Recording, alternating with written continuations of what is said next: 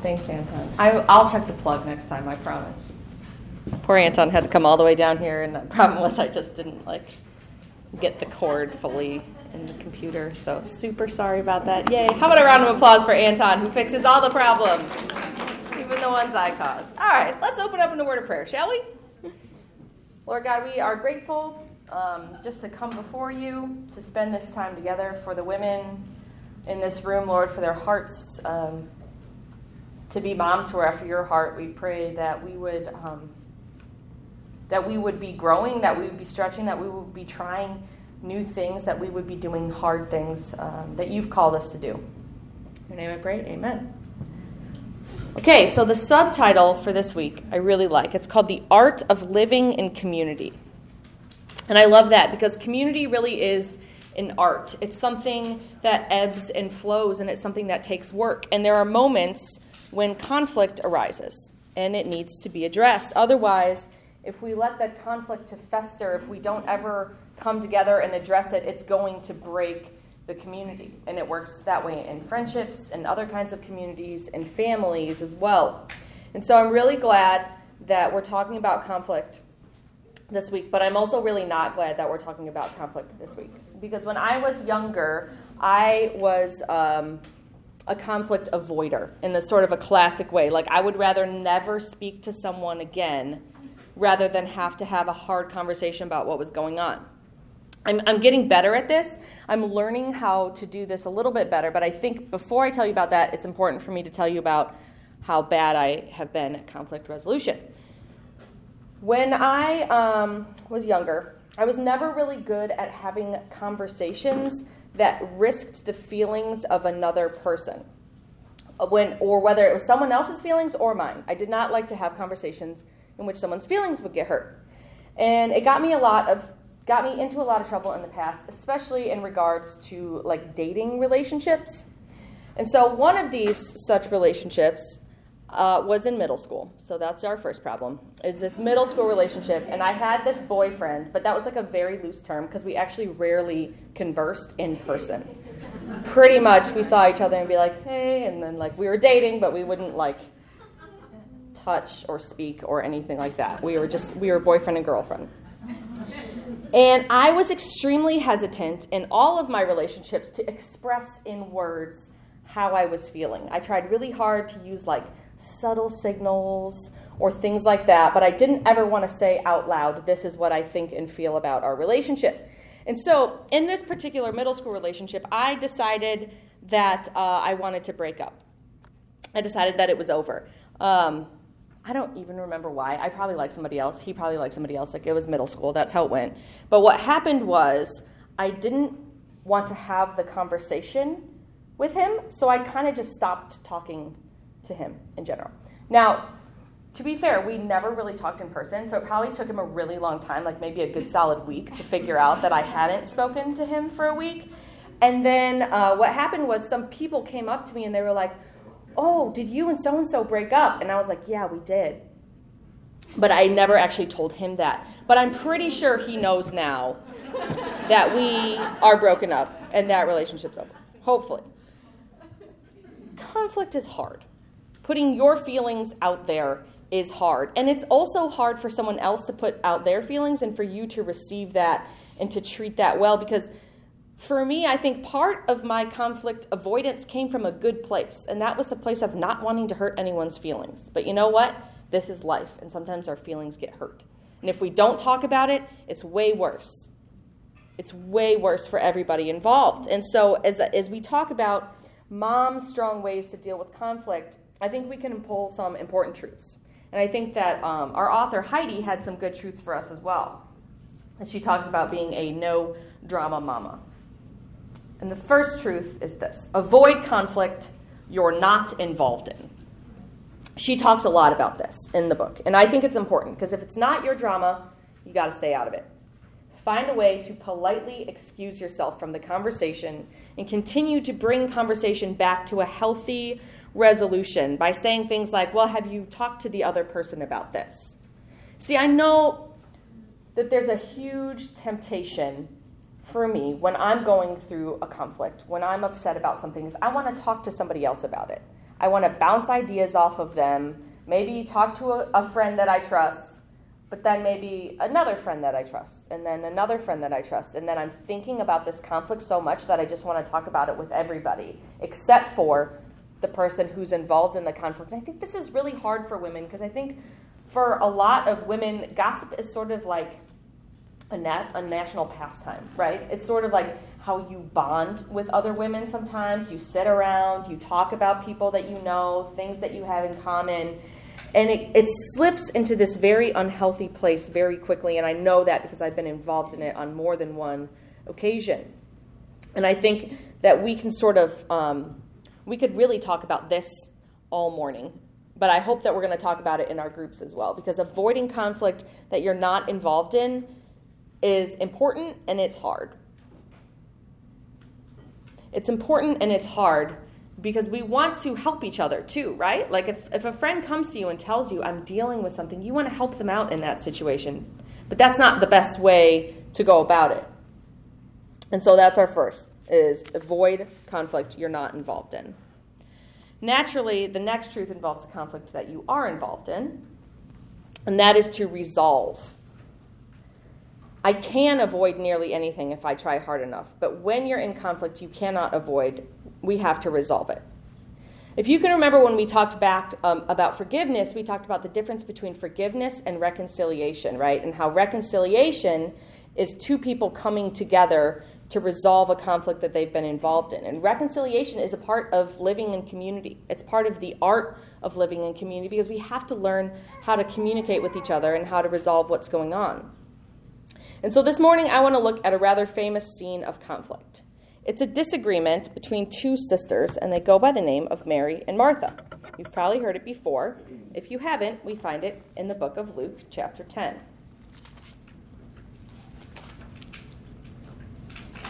Here's what happens in the story of Mary and Martha, starting in verse 38. As Jesus and the disciples continued on their way to Jerusalem, they came to a certain village where a woman named Martha welcomed him into her home. Her sister Mary sat at the Lord's feet, listening to what he taught. But Martha was distracted by the big dinner she was preparing. She came to Jesus and said, Lord, doesn't it seem unfair to you that my sister just sits here while I do all the work? Tell her to come and help me. But the Lord said to her, My dear Martha, you are worried and upset over all these details. There is only one thing worth being concerned about. Mary has discovered it, and it will not be taken away from her. This is interesting. So we see a squabble that's going on here between two sisters, but there's a lot going on underneath the surface as well. What happens is that Mary is sitting at the feet of Jesus, and Martha is doing all the work, and Martha is angry. She's angry at her sister, and she's probably a little bit angry at Jesus as well. But either way, her first step is to kind of drag him into this conflict that's going on. Now, I wonder if you've ever read this story and it bothers you a little bit. It used to bother me because I kind of feel bad for Martha. After all, like she's the one doing all the work. Jesus, the Lord, has arrived at their home, and Martha's slaving away in the kitchen. And you know what? Martha's Martha's heart is probably in a very good place because she has the Lord in her home and she probably just wants to do something really special for him. And so she's doing all the work, and Mary's just sitting there hanging out, and Martha's angry.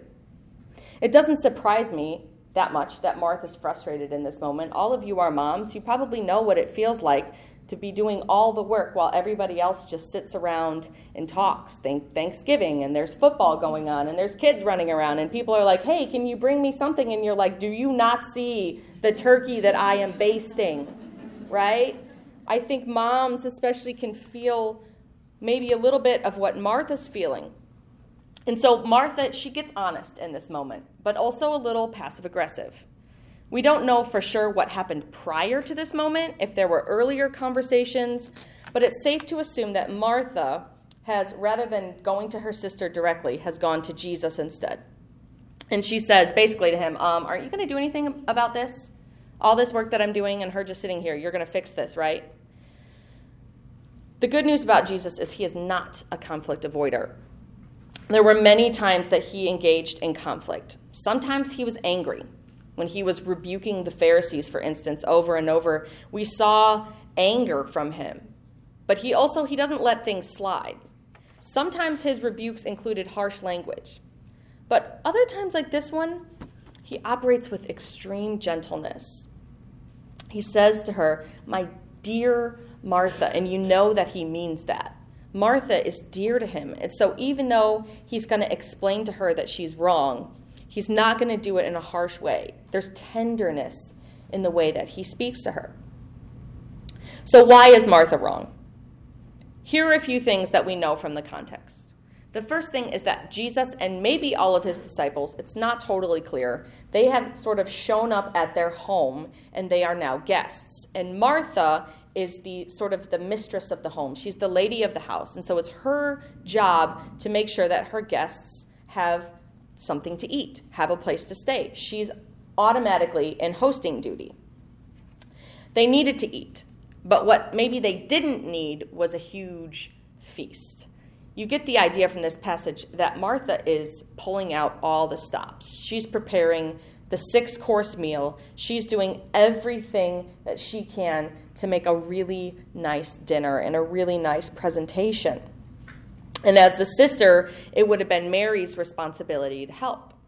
But where is Mary? See, another thing that we know from context of this passage is that the disciples would often sit at the feet of Jesus. It was not just a metaphor, it was a literal term. So he'd be sort of reclining at the table, and they would be sitting, and he would be speaking, and they would be listening. So they sit at the feet and they take in the information. It was not a place that a woman would sit. It's not a place that a woman would have been invited to. It was a sacred space that women would have just been discluded from. But Jesus doesn't do that. In fact, not only does he not do that, he defends her right to sit there to her sister. Jesus says she has chosen the good thing and we are not going to take it away from her because Jesus is he's sharing his wisdom. He's imparting his truth. And that wisdom and that truth is for men and it's for women. The problem is that Martha could have sat there as well she had the opportunity to sit at the feet of Jesus and to listen from his wisdom. It was a sacred space that she was invited into, but she didn't take the invitation because she was so distracted by the other stuff. Does that make sense? That's how she's gone wrong. She's missed the invitation to sit with Jesus because of her busyness and her preparations. And so Jesus treats Martha gently because he feels compassion for her her intentions aren't necessarily wrong, at least they don't start off wrong, but her actions are. She becomes overly focused on the wrong things, the presentation, the preparations, and she's missing the opportunity to do the best thing, which is to sit at the feet of Jesus. And then Martha, by the time she speaks in this passage, you can tell she's already bubbling over she's been stewing on this. Maybe she's been stirring the pot with an angry hand for a while and it's building and it's building. And by the time she finally comes up to say how she's feeling, it's sort of in this explosive kind of way. But she's stressed and angry because of her mixed expectations. What I like about the topic for this morning is that um, it's extremely practical, and I think it's extremely important to talk about conflict resolution. And I'm actually convinced that the root of nearly every conflict is missed expectations. I think that the root of conflict is missed expectation. And so, as we talk about resolving conflicts, I think it's important to identify your expectations.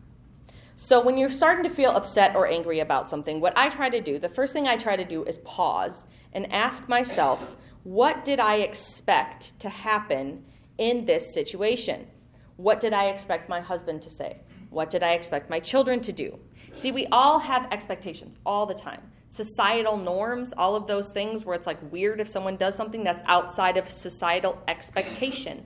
Everything that we do is sort of laden with expectation, whether they're societal, whether they're our own, whether they're spiritual, there's all kinds of expectations. And expectations are a good thing, but we need to learn how to identify them. So I learned fairly early on in marriage, and I was grateful to have learned this early, that men are not mind readers. I know that you know this, and I know that I know this, but I also know that we all oftentimes forget this, and we sort of try to send signals or use cues or do things to try to explain to our husbands what we might want from them without actually using words. And it turns out they have no idea what we're thinking in our heads because people cannot read minds. And so I learned that if I wanted my husband to understand something, I needed to explain it clearly and calmly and using words that he would understand and making sure that he was understanding what I was saying. And so, one such instance, I had this conversation with my husband. Here's how it went I said, Kev, I know that you love me. You show me by doing the dishes and all these ways, and you tell me that you love me. I know that you do, but what I would really like a little more of is if you could tell me nice things about myself. Like if you could use your words to be like, oh, you look so beautiful today. Those types of like little verbal compliments, that would be great. So think about that. Okay, break. That was the end of the conversation. So a little bit later, he decides to put this into practice. Maybe the next day, I think. And so he comes up to me, he gives me a hug, he gives me a kiss, he looks at me and he says, I love you, pretty brown head. Pretty brown head. I mean, my eyes are brown. My hair is brown. Does that mean my head is brown? I don't understand. It was not what I was expecting. See, I had I had, uh, I had understood my expectations. I felt that they were reasonable. I had communicated them clearly, and it still went horribly awry. And so it is important to know even if you take all these steps, it takes work. It takes work and it takes time to communicate, and it takes a little bit of grace because he sure tried, I think. I think he sure tried. And so the first question is this, and this question is kind of a hard one, I think. Are my expectations reasonable? It takes some serious thought and some self reflection, especially when it comes to our kids. It's okay to have expectations of your kids. In fact, if you didn't have any expectations of your kids, you would probably not be that great at parenting, right? I know that you all have expectations of your kids, but we have to understand what's reasonable and what's unreasonable. Because a lot of times, um, the expectations that we put on our kids that are unreasonable have more to do with us and our own issues and our own insecurities than they do with our kids. In the story of Mary and Martha, Martha has an unrealistic expectation. And maybe not so much of Mary, but of herself. See, why does she have to make this elaborate and huge meal? You get the impression that that maybe her heart started in the right place, that she wanted to do something special for Jesus, but then it became something else. It became about hosting, it became about her ability to put on something really nice. You get the idea that she's got maybe a little bit of her identity is rolled into this situation, into her ability to have a really, really nice dinner when Jesus comes over to eat. She lost focus on the person that she was hosting and instead turned the focus onto hosting itself, onto her ability to do a nice thing. And so she has unrealistic and misaligned expectations of herself, and then that transfers on to her sister as well. And this can happen sometimes with our kids. There are times when I, as a mom, put um, unfair or unrealistic expectations on my children. And it's more about me and my reputation and the way that I like to be perceived as a person. This comes out a lot in the realm of like clothing choices for me. I like fashion and I like for the whole family to be kind of like put together and fashionable. And it turns out that my kids want to wear whatever they want to wear. And so um, sometimes the things that they choose are weird or they clash or they want to wear like my son really likes to like layer things in a very strange fashion. This is my issue. This is not their issue. It does not matter in the world if their clothes match or not. Maybe when they get older, they'll care and they'll want my advice.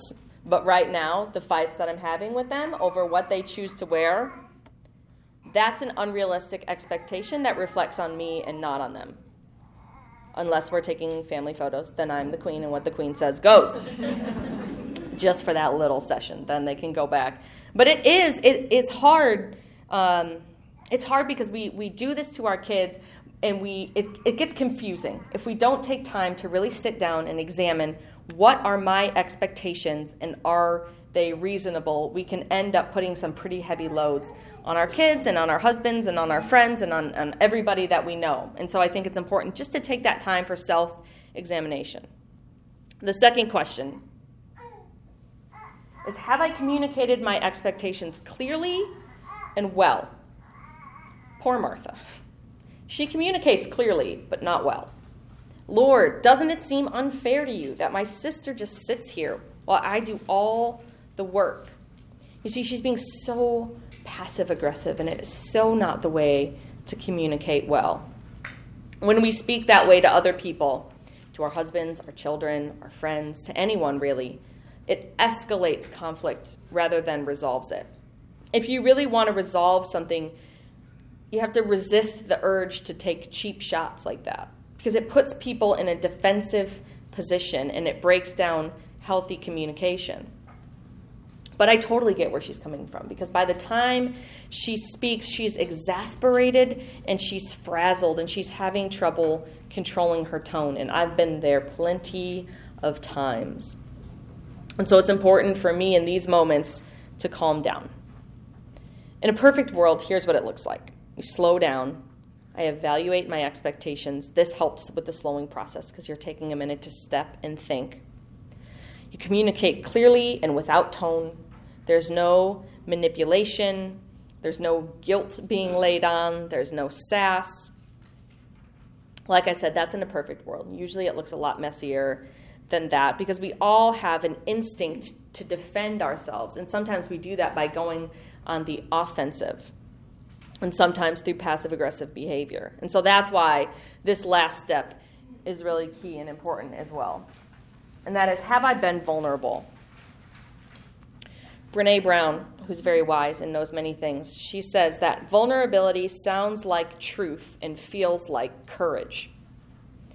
Sounds like truth and it feels like courage. Being vulnerable is hard. It's hard harder for some people maybe than for other people. I'm one of the people that it can be kind of hard for because I don't like other people to know my brokenness or I don't like to let on the things that I feel insecure or unsure about. I like to come across as kind of a confident person.